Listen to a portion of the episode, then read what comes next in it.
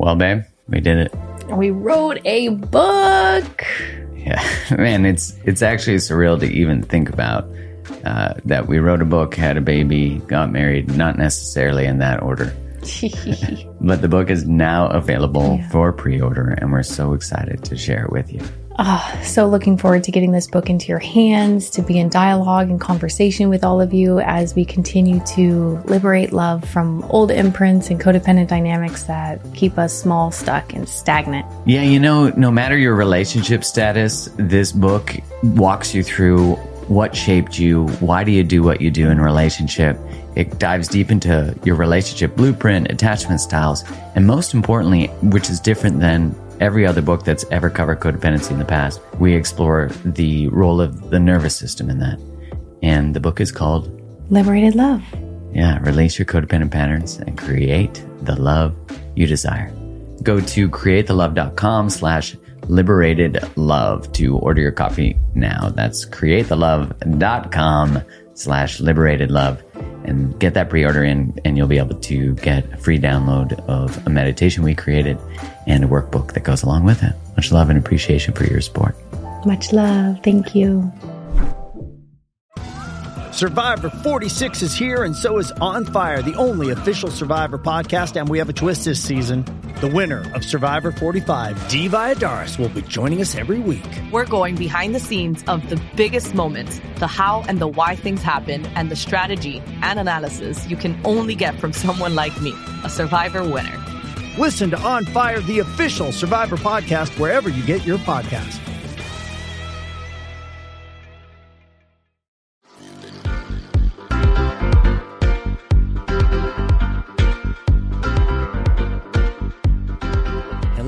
And welcome to another episode of the Mark Groves Podcast. That was almost my radio voice. I don't know what that accent was supposed to be, but it actually doesn't matter what country it was supposed to be from because it was awful no matter the country. So, welcome. One of the skills that continues to be honed and developed because I think it might be a never ending. If I get to the end, I'll be like, sheet, I did it. I'm a monk on a mountain sitting here and I'm floating in the clouds and I don't need to take mushrooms or anything because I am a mushroom. If I get to that place, I'll let you know, but I'm certainly not there. But one of the greatest skills that has helped my relational life is mindfulness, is meditation, but really I don't, you know, I'm going to get in is mindful awareness is recognizing my physical experience in conversation when I'm flooded and I can't use my voice even the fact that I might need space in order for my body to calm down, practices of breathing to regulate, all of these things I have to tell you are a continued process. I notice now. So when initially, when I would get into any form of disagreement, conflict, and I'm talking like it would be heightened in a relational, like romantic relationship, but that actual same somatic body experience would occur with my you know, with my family, with work, in my former job, you start to see that it's the physical response to conflict prevents us from using our brain. It really does. When you're flooded, when you go into fight, flight, freeze, fawn, you're in a state where your prefrontal cortex doesn't work. So problem solving, you can't actually listen when you're flooded. I mean, let's be honest. And I was listening actually to Harriet Lerner on Brene Brown's podcast recently on Why You Won't Apologize. It was so fantastic. If you haven't read her book, Why Won't You Apologize? You must. And you, you listen to that podcast episode. It's great. I hope Brene pumps my podcast on hers. Wouldn't that be dope if she was like, I was listening to Mark Groves podcast. Yeah, the dreams, right? Dreams. So I was listening to it and Harriet Lerner was talking about how everyone wants to learn how to be a better speaker because everyone wants to talk, but no one wants to learn how to be a better listener generally. And she was expressing how she ran a workshop on speaking and it was sold out. It was filled like on how to communicate and create deeper intimacy. And her, she said she ran one on how to be a better listener and like for crickets, right? Like four people signed up. And I think that's interesting is we want to learn how to communicate better but actually half of communicating is listening. Whew. And I've had to get better at that to continue to have to get better at it. Where, you know, someone says something and you're like, I'm already preparing my counter argument or looking for the flaws in their sentence of like where they're wrong or where they might be off by specific details so that I can focus on those details and not the fact that I didn't show up or I didn't follow through on my word or whatever it is. I would imagine wherever you are in the world, you probably got some hands up being like me too. And I, I, or it is just me. I'm the only one who has that challenge.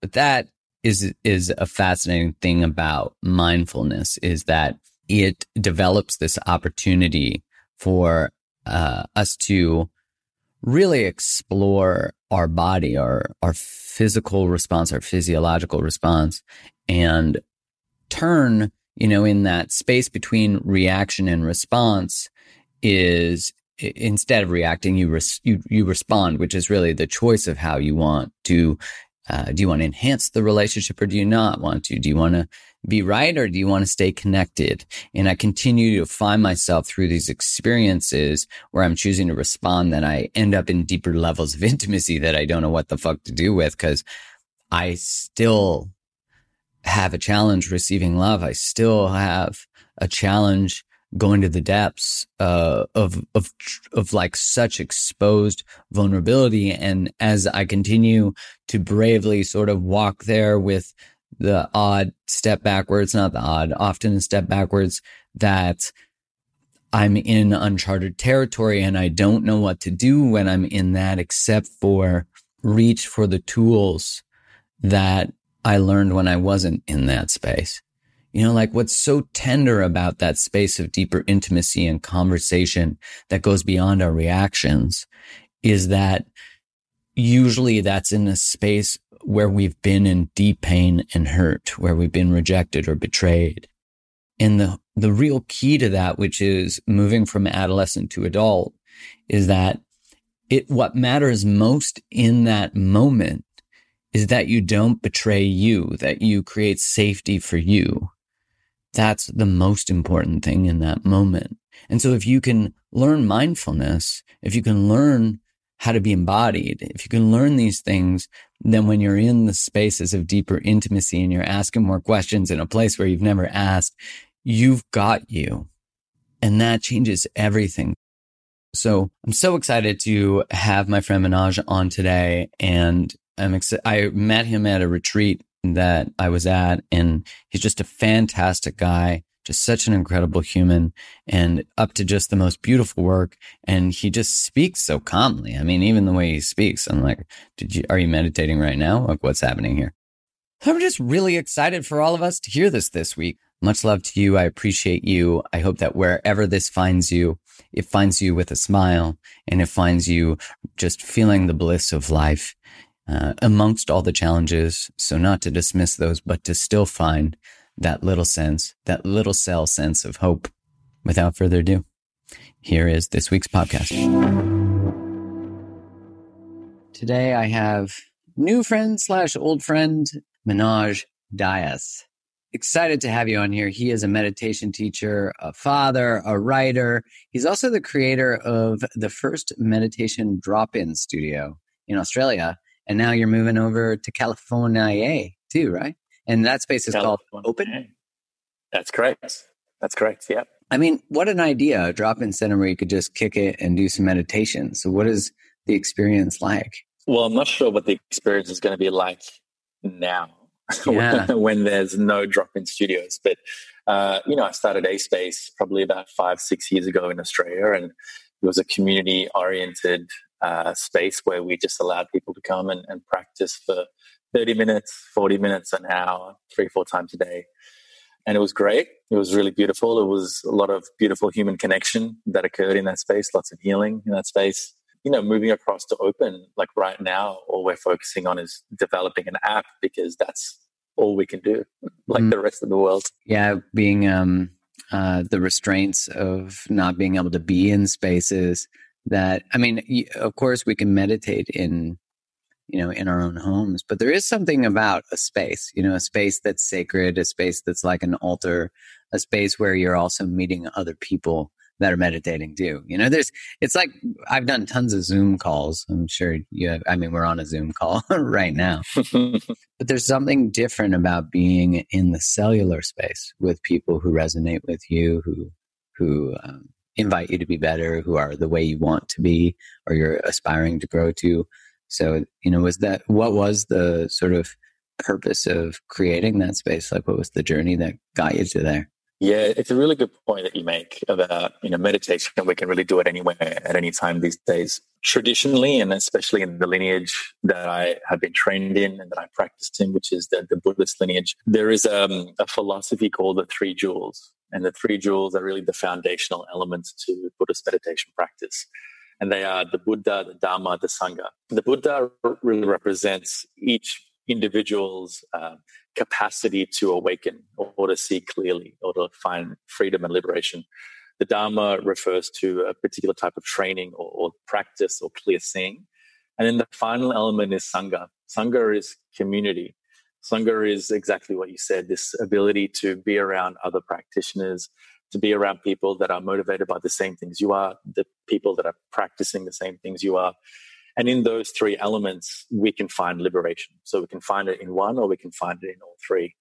And, um, you know, having a space where we can go and meditate is something really profound because we know when we're in front of someone, we can communicate in ways that we can't always communicate either you know, over Zoom or even over the phone.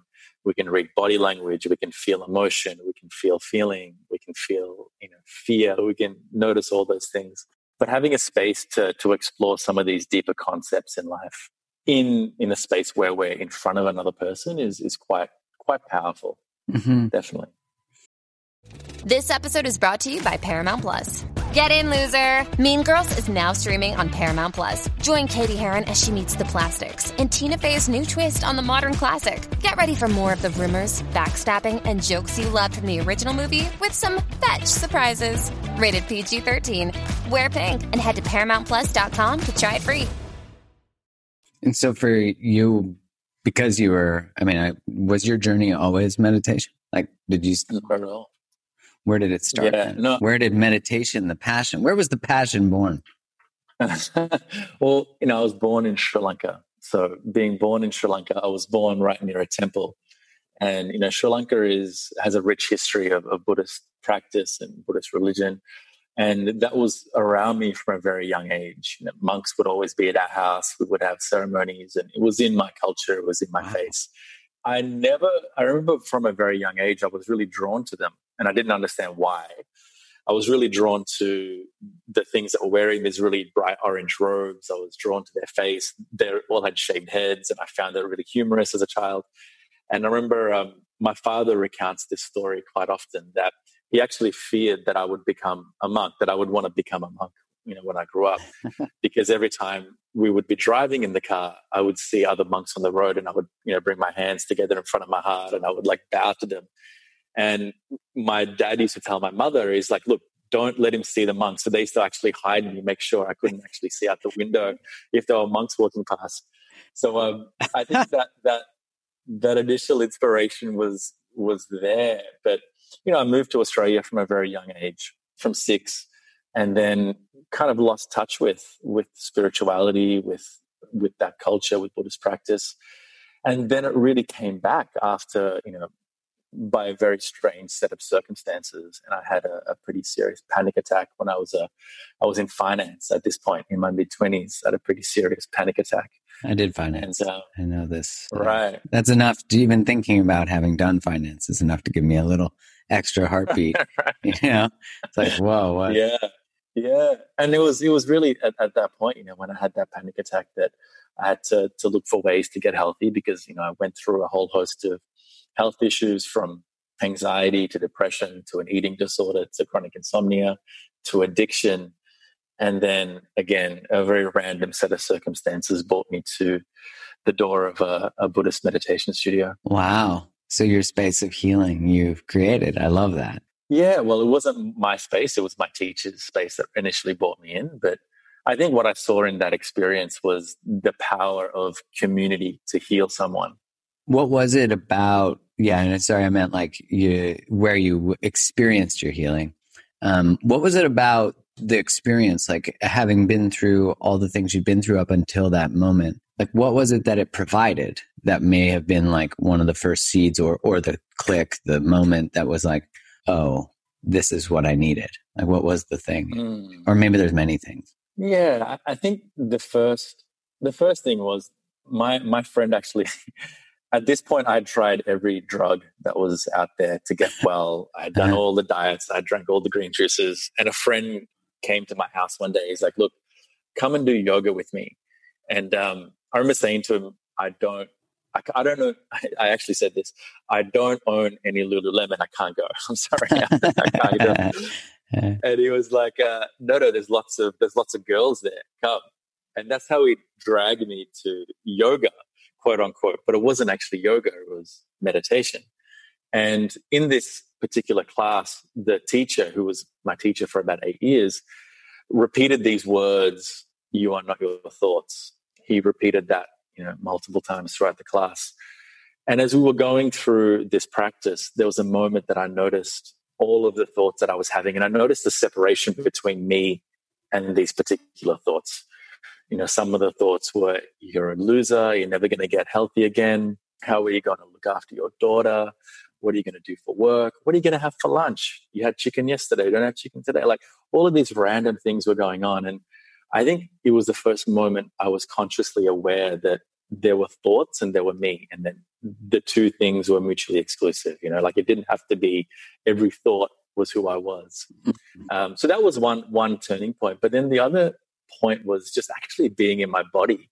I think actually feeling that for the first time I was existing from the neck down was was quite transformational for me because maybe you know most of us these days are in a similar boat where we feel like we exist primarily from the neck up from the moment we wake up we're cognizing we're analyzing we're thinking we're planning we're getting anxious and it's all very cerebral but this um, this experience that I had was was very much an embodied experience, and, and that stayed with me for a very long time. Yeah, I can definitely relate to that feeling of being cerebral. Of you know, I think about I was thinking about this this morning actually that in school I was good at things like math um, because there was an absolute answer. You know, like I knew that you couldn't I knew that it wasn't the subjective interpretation of my teacher as to whether this was a good story I told or, you know, so I knew I could at least get to that space and no one could judge it. And it was, I was thinking about this the, this morning because I, when I was young, I remember being tutored for reading comprehension and having this identity or thought about myself that I just wasn't smart. And so then mm-hmm. I became so cerebral and became like fact you know, like learn research, learn all this data so no one can question because I got backup, you know? And mm. I remember the first time I did, well, the first time I ever tried to do meditations. I mean, most of those were like three minutes, five minutes, you know, and looking at my watch, like, have I done the six minutes or the five minutes? and now be able to sit down for an hour, but to see how much that skill set has transcended to uh, when you said being back in your body. Yeah, I, I had so, I think as men too, but this is true of um, so many humans, but I think especially the conditioning for men is to not be in your feelings, to not even have them, to not even, unless it's anger and it's on a sports field or not even anger, but like aggression and, and maybe the occasional joy. But you know, I think mm. for me, that journey back through meditation was like, oh, I have feelings. I can hold them. Mm. Um, yeah. And and and to that point like we're never we're never taught how to navigate those feelings. You know culturally we exist uh, in a society that tells us the primary feeling that we should all strive for is happiness. And so then especially as men what do we do when we feel anger? What do we do when we feel sadness loneliness shame those things are never really taught to us. So, you know, we find coping strategies. You know, for you, it was doubling down on, on being smart. You know, for me, it was trying to fit into a new country as an immigrant, you know, trying to look mm. a certain way and trying to adapt. Um, you know, moving into drugs and alcohol, like all of those different I did those just ways that we try to cope. yeah, I did. I did those too. I didn't just do math. Hey, it's Kaley Cuoco for Priceline. Ready to go to your happy place for a happy price? Well, why didn't you say so? Just download the Priceline app right now and save up to 60% on hotels. So, whether it's Cousin Kevin's Kazoo concert in Kansas City, go Kevin, or Becky's Bachelorette Bash in Bermuda, you never have to miss a trip ever again. So, download the Priceline app today. Your savings are waiting. Go to your happy place for a happy price. Go to your happy price, Priceline.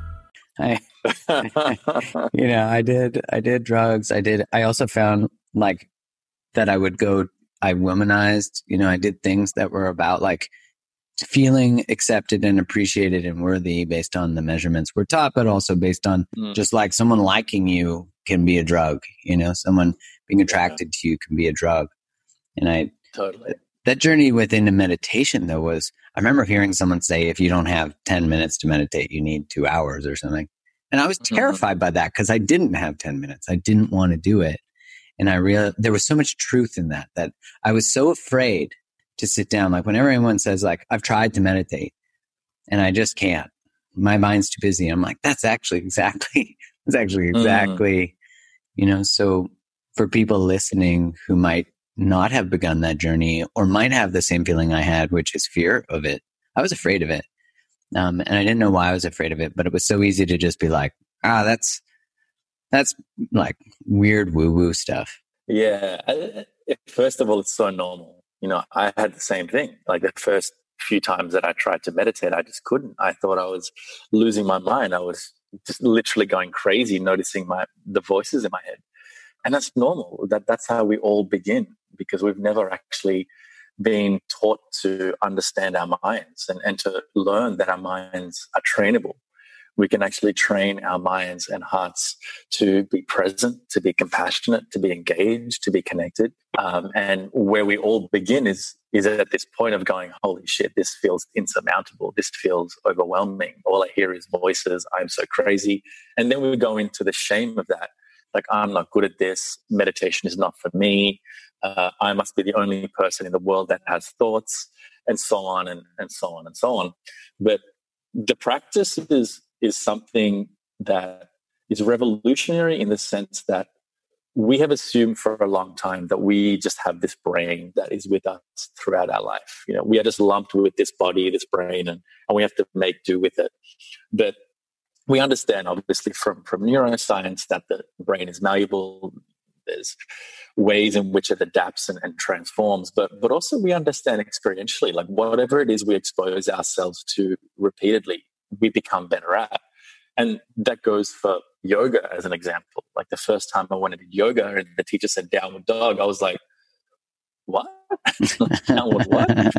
and and I remember looking between my legs at the people behind me and they're in this weird pose. And you know, I would come back the next day and then the teacher said downward dog again and my brain would register it's that weird pose with your butt up in the air and your hands like this. Over the course of a week, we, we build that mental capacity to understand what a downward dog is. And meditation is, is similar. There are so many different styles of meditation practice in the world, so many traditions, so many lineages. But take, for example, mindfulness, which is probably the most popular form of meditation it is essentially a brain training. It's a cultivation of a particular skill, similar to a downward dog. We're training our attention or our awareness to be just here in the moment. So whether that's me and you having this conversation, and then because we're doing it over Zoom, there's this urge that I have that I notice right now to check my emails. Mark's not going to know; he can't tell. And I noticed that. you know, I noticed that, and then in the noticing is the power where I can say, "No, I want to have this conversation. I want to be present and engaged. So then I bring my awareness back. And every time I do that, we're reinforcing those synapses in the brain. We're reinforcing the, um, the neuroplasticity in the brain. And we're essentially building that muscle, you know, which we call the frontal cortex, the hippocampus. And you, you know, for, for those that are uninitiated, think of it as like bicep curls for your brain right? The more we do, the bigger it gets. And the more we are present and engage, there's a whole host of health benefits that come from that. In the context of, because you were saying that they have, you have the experience of um, mindfulness, right? Being this, this uh, practice that is about I guess it, it, almost sounds clinical in a sense that you're developing like a clinic, because uh, I guess it is now used in a clinical sense in so many ways. Like mindfulness, I remember when it wasn't even a thing. Like no one was talking about it. Meditation was this sidebar weird thing that only hippies did and then we of course like so many things we start to see the health benefits of it. Oh now it can become mainstream and it affects cortisol and disease and so it okay now we can do it. We'll really adapt this because there's science to prove that. And you really see this um, sorry so to get back to my thought was in the mindfulness so mindfulness i sort of felt like you, it, it feels like that's a branch of meditation. In your experience what is sort of the next level or benefit? Because when you talked about the three seeds, is that right? Mm-hmm. The that, three, the the jewels. The three, three jewels. jewels, Yeah. Um, and the first one being the ability to awaken. Yeah, yeah, yeah. yeah. Second one being uh, the set of practices or a way of seeing, and, and the, third, third, one is uh, the community. Yeah.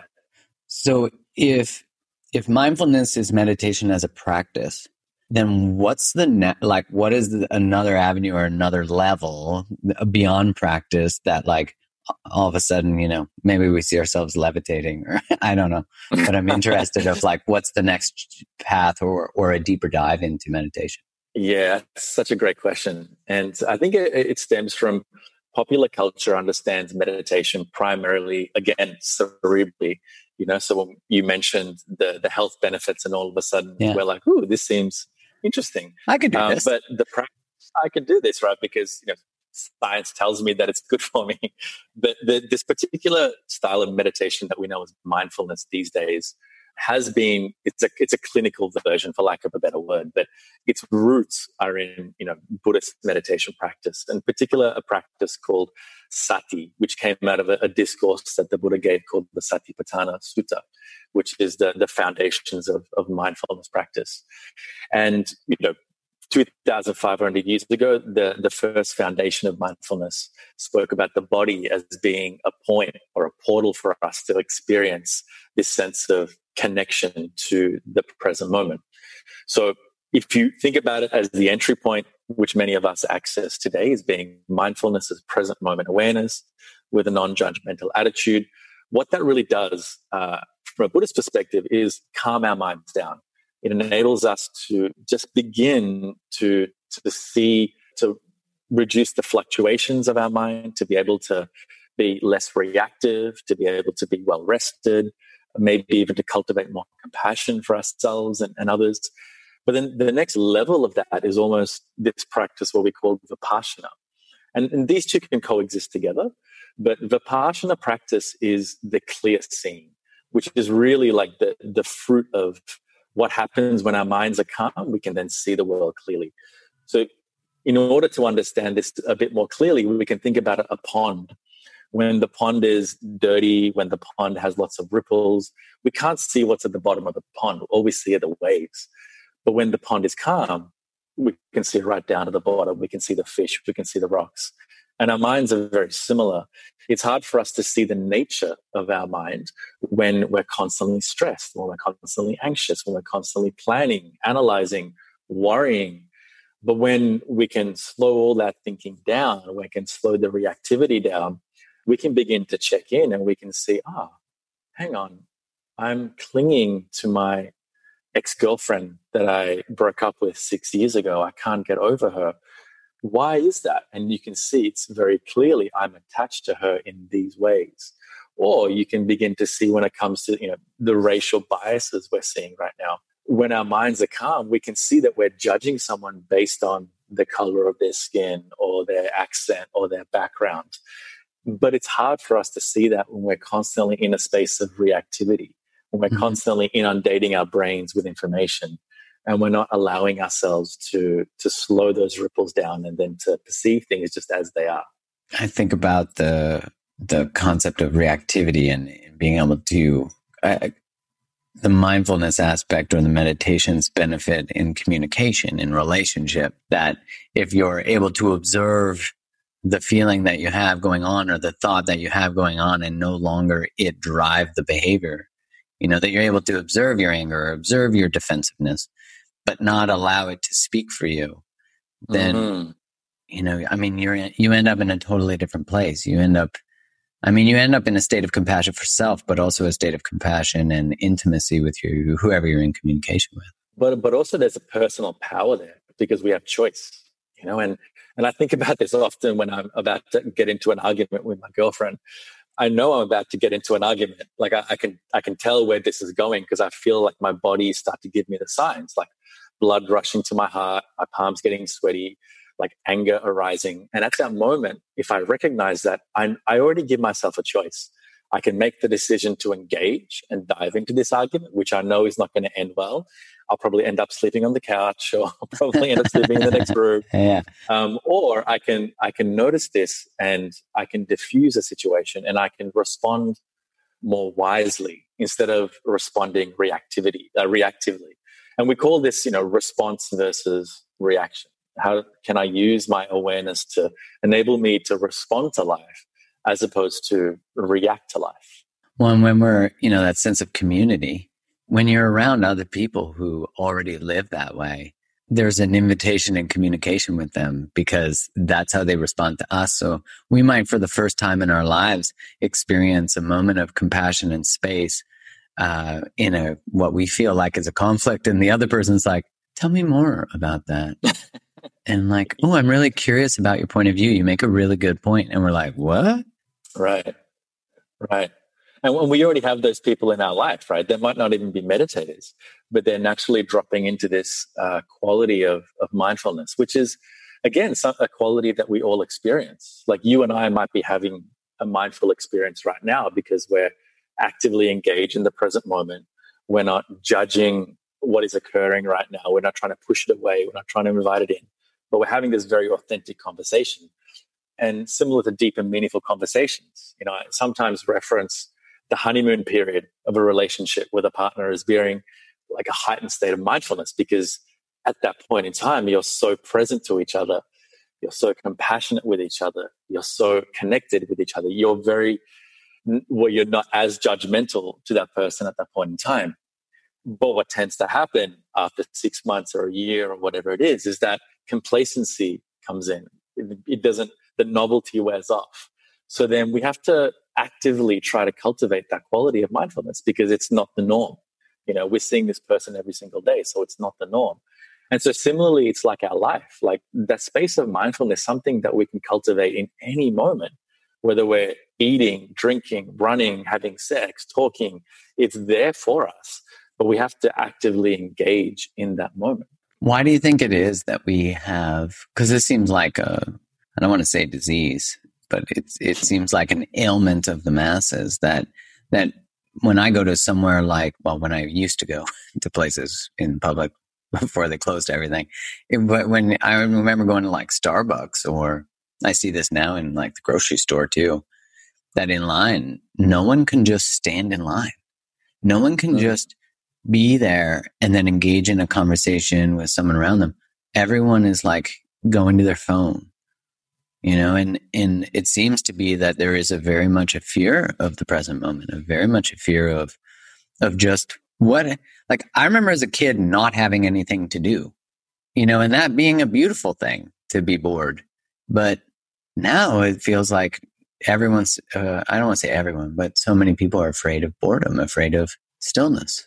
Well part of the problem is that being present doesn't always mean being is feeling good you know and we can think of this mm. moment that we're in right now. If we're really present to ourselves, we might start to notice there's anxiety right now. And the way yeah. we're distracting ourselves is by diving into a new project, like writing a book or gardening or whatever it is. Doing a podcast. Uh, doing, a, doing a bunch of podcasts. All that sort of stuff, right? And then what would happen if we take all that away? Uh, and we're just left with the present moment and we're left with ourselves is that we would have to face that. And again we're not taught how to face that. We're not taught how to al- allow feelings of fear be present in our bodies. We're not taught how to let anxiety be there. What we're conditioned to believe societally is that the moment anything unpleasant arises do everything you can as soon as you can to not feel that way and to feel good. So drink that green juice, go on that diet, meditate, do yoga, do all these things to not feel what you're feeling. And I think that's part of what is causing us to you know, really feel disconnected from our life and feel more connected to our phone. And part of that is obviously the, the instant dopamine hit that we get whenever we check our phone and we see like a little red notification icon there, or someone has liked our photo, or someone has followed us on Instagram. Like that's a very gratifying feeling to our brain. It's the same feeling that we might get, you know, during sex or food, or you know, someone that we love, you know, calls out our name. So, you know, those two things combined are really creating this perfect storm of, of disconnection in our life. Hmm, I never thought about the idea that maybe it's that presence doesn't always mean feeling good. Like that. Hmm. I mean, does it does it feel good for you when whenever you're really present? No, it doesn't. You know, and and I never really thought about that being um, because I'm comfortable sitting in feelings now that mm. that there's like a beauty in being able to recognize the collective anxiety and my own from the collective and from my own you know and then what might what circumstances might be going on in my life like i think of you know today i felt a little more distracted and i went for a walk through the forest with my dog and i was paying attention to that i just stopped drinking caffeinated coffee so of course that's influencing me so to be able to to be mindful of that and then recognize that my body's response might be due to that and maybe heightened mm. anxiety, you know, and so it doesn't always feel good. And I, I think about this a lot that we are socialized to believe that if you have a negative feeling, there's something wrong with you. Like we medicate mm-hmm. negative feelings. And I'm not saying medication isn't due sometimes and all that, that disclaimer's out there, but that we are taught that, that if you have sadness, there's something wrong with you. If you're anxious, there's something wrong with you. When very well your life circumstances, that's the exact emotion. I guarantee that if that's the feeling you have, your life circumstances are calling that's for cool. that. Like we're we're all anxious right now. I'm I'm I'm anxious, and I've been meditating for you know almost two decades. Like that's that's it's just present. It's there, and we're not always broken. You know, I think that's really what it comes down to is that we don't always need to fix ourselves. Yes, we're whole and complete, and there's room for us to grow. I think that's you know, the perception that I work with in, in meditation practice is that you know we all have blind spots, we all have areas for development, but fundamentally we're good people, and um, you know marketing wouldn't exist if that was if we all believe that, because marketing uh, is predicated on the belief that we we are constantly needing to be fixed. Amen to that. That's exactly what it feeds upon is the desire to fit in, the desire to be enough. That and and being able to notice for myself that those desires exist because I'm human and I'm influenced by the things around me. But then being able to, in that breath of awareness, to choose whether I'm going to engage. Is this a healthy choice to engage with? Is it not? Is it? Mm. And knowing that I'm human, I'm going to make unhealthy choices. I'm going to make mistakes. And you know, totally, totally. And and it's it's not a um, it's not a call to action to give up on life and just become a hermit living in the forest like you are. yeah, uh, it's it's it's it's more it's more an invitation to to think that we can enjoy life. We can enjoy buying clothes. We can enjoy fancy dinners. We can do all that. But ultimately, it's not going to influence who we are at a fundamental level. Mm-hmm. You know, ultimately, it's not going to give us lasting happiness. The happiness can, you know, really only reside from from within. It, it starts from within, and obviously, it spreads and it emanates outwards. But that's really with meditation practice and especially in the, the tradition that I practice in and, and, learn from, it's really uncovering the layers that are obscuring that that realization that at our basic level we're good people. So in Vipassana, I was talking to um, Diego Yung Pueblo, you know the right? Yeah, yeah, it's a good friend. Yeah, he's such a great guy. And I was asking because he does like forty-five day vipassanas and stuff. And I had him on the he, podcast too, and he was talking about it. And I was speaking to him a couple weeks ago, and I was saying to him that I've been feeling called to do a vipassana. And he said something so interesting that I was like, whoa, yeah, I want that. Because he was saying that when you truly learn to sit in that space of no stimuli for, I mean, he does 45 days. I'm going to shoot for 10. And he said, you start to feel what it's like to feel your atoms that you're composed of, the blood flowing through your body. And I thought, oh my gosh, like what an awareness of self that because you have nothing mm-hmm. else um, fulfilling your awareness or like filling it. Because I think of like someone, a, a guy that I knew in college, he was he was blind. His ability to hear things, like I remember him saying, "Oh, um, I can hear some. Is there skates being sharpened?" I was like, mm. "What?" They were like so far down halls, way, but his his attunement was so high and um, super powered in the senses that he had because he wasn't um, giving sense to his eyesight. And I think about that in the context of Vipassana, like it must wake you up to so much awareness because there's so much stimuli all the time that to literally be in 10 days. And for people who don't know what it is, maybe you can explain it, but that, that space of, of total awareness. Yeah. I think you said you, re- you made the reference of an awareness of self. And um, it's almost the the opposite. It's it's an awareness of non-self, mm. or we call it not self or anatta in, in our practice, which is we recognize that there is this interconnection, this interbeing with all things. So this what tends to happen with consistent practice, and you know we don't always have these moments of realization. Maybe Diego does after his forty-five days, but you know, they come and go. But what tends to happen in these deep meditation retreats is that this idea that we have constructed of who Mark is and who Manoj is disappears. You know, we we let go of I am this meditation teacher, this writer, this father, this man, this name, this skin color, this body. All of that begins to dissolve, and and what's what's left is just the essence of the experience, and that's when we begin to notice that I can I can sense this bird that's over there. Like I, I, feel this intrinsic connection to it. That there is an interconnection there, and we are part of something much much bigger than we, can really grasp. And it's in all of us, and we're in all of it.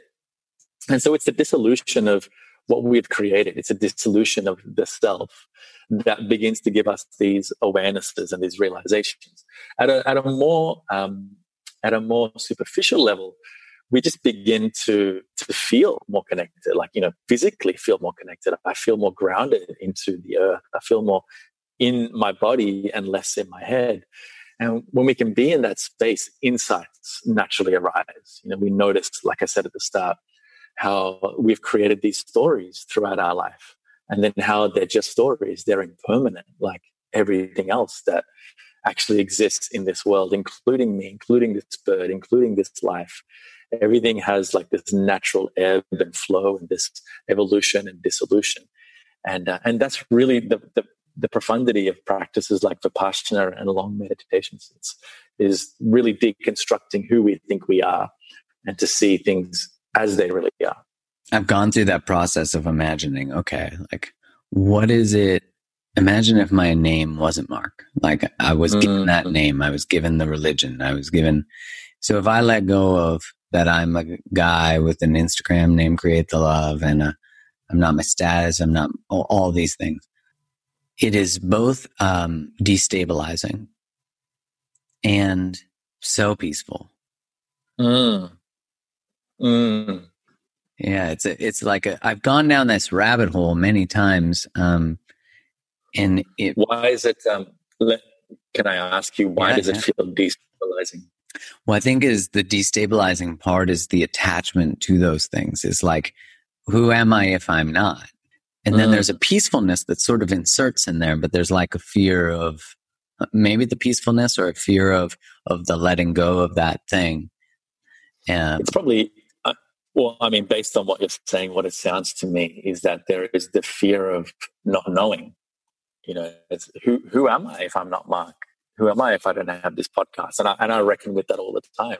Who am I if I'm not a teacher? Who am I if I haven't, you know, co-founded this company? Would people still love me? Would people still like me? Would I have a job? Would I make money? How would I live? Would I live? What would I eat? all of these things. And, and we don't know. So because we don't know, we tend to cling. We, we reach out. We hold on to things that give us safety in this world. But the reality is life is inherently unstable. like we've seen this in 2020 more than any other year. Like yeah, that I can that. remember how uh, in the space of a week or a month, our life can get turned upside down. And so many of us try to cling to our jobs, our partners, our way of life. And all that really causes is more suffering. You know, we get anxious, we get depressed, or we just get ourselves worked up because life isn't the way we want it to be. Part of the practice of, of meditation is to see if we can rest in what we call groundlessness. Um, and uh, I think it's Pema Chodron, a really famous Buddhist teacher and author, talks about meditation being this experience where it feels like we're falling through the sky and we're scared until we realize there's no ground. And that really speaks to wow. me.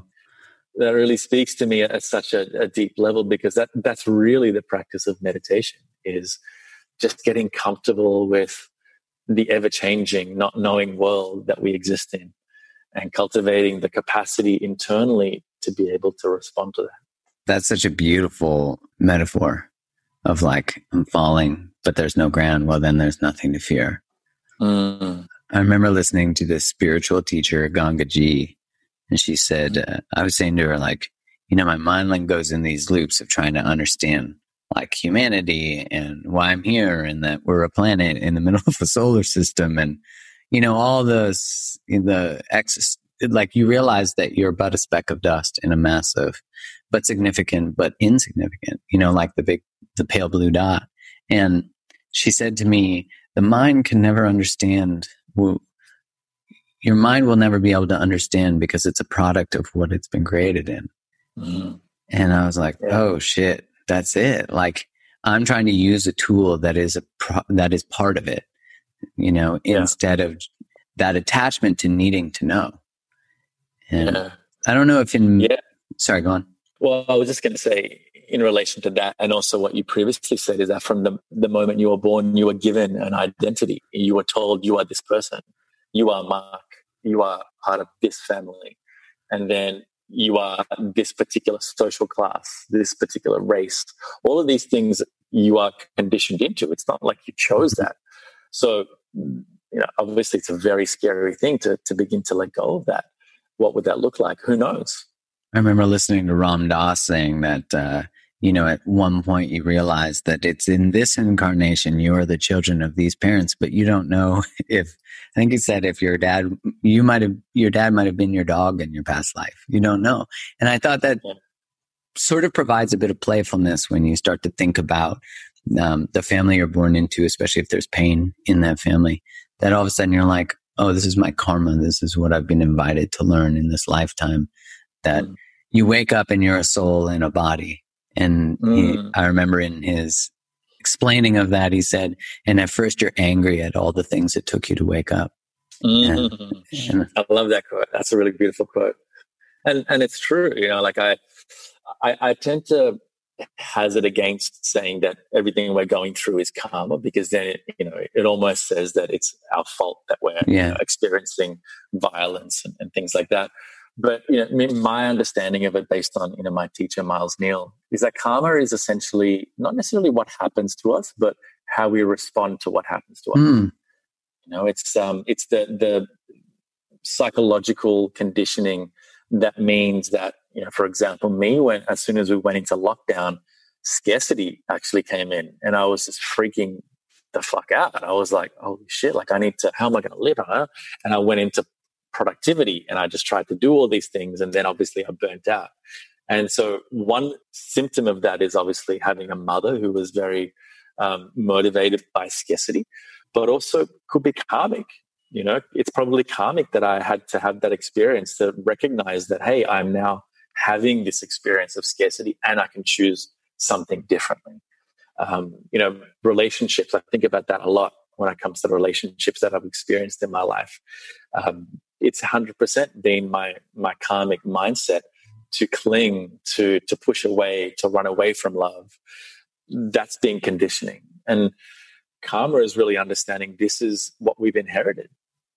And we have a choice. Um, it doesn't necessarily mean it's going to change all of a sudden like that. Karma is not necessarily how we you know might understand of it in popular culture is you did this therefore you you, you deserve this it's a little bit more complex than that. But at a fundamental level, it's it's our mental framework um, and our mental conditioning as to how we respond to a, an event. I love that uh, definition of it or that explanation of it because then it, it, as you said, it's it's not like it's your fault that these things are happening, but the karma mm. part is the choice the, of how to be, how to respond. And mm. I think of the experience very cerebral. I think about these things. The I feel like the experience of the meditation that that separates the identity gets so there's uh, you said the the dissolution of self, the not self. Mm. You say? Mm. Yeah. Then in that experience is uh, you know the connection to everything, and I feel like when you experience that level of connectivity to everything that you are part of everything that the tree is you and the you know that the ant is is a a, a being an energy a thing mm.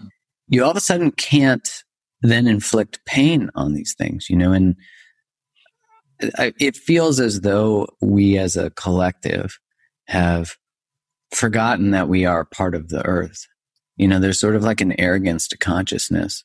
Consciousness, mm-hmm. maybe not the right word. There's an arrogance to ego that's cultivated from the way of, be, of being able to recognize that we as a species can have choice.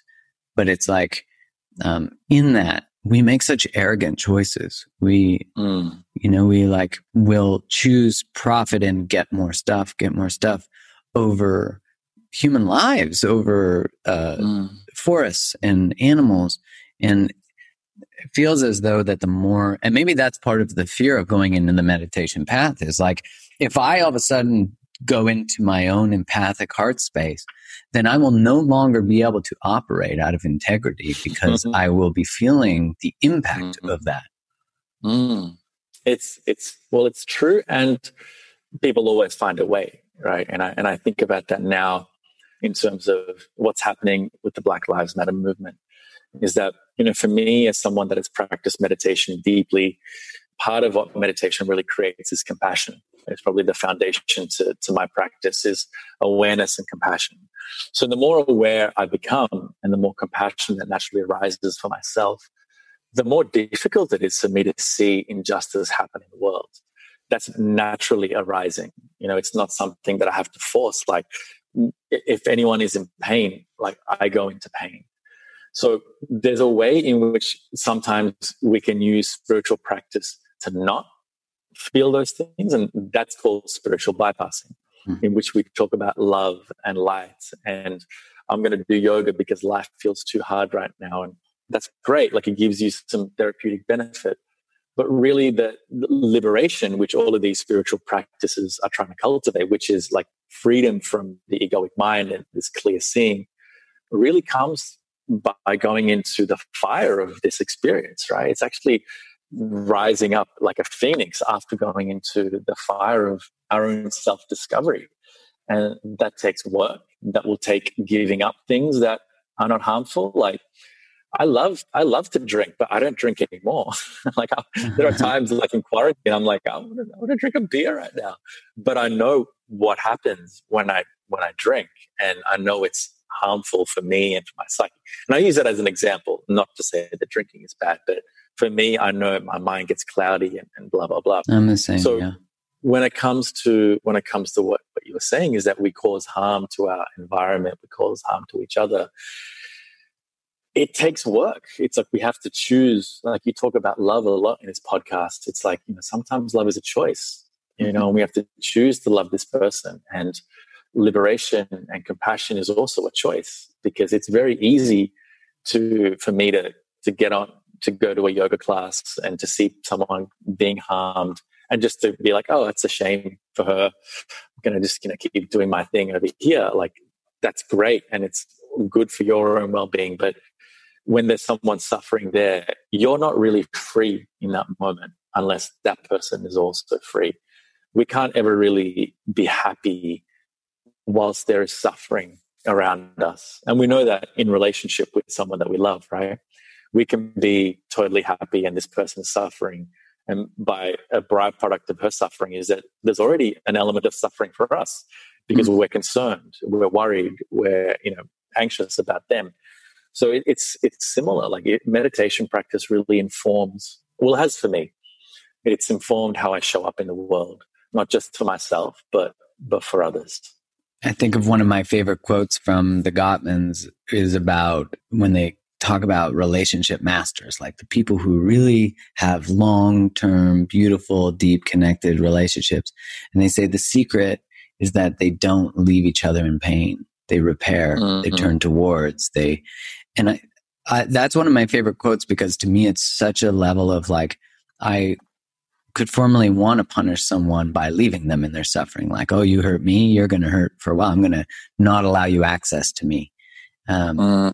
And knowing that that that root of like being able to see that someone else's suffering is our own that you're right mm-hmm. you can't then observe any experience and not and not intervene or not stand up or not say something and i feel like the mm.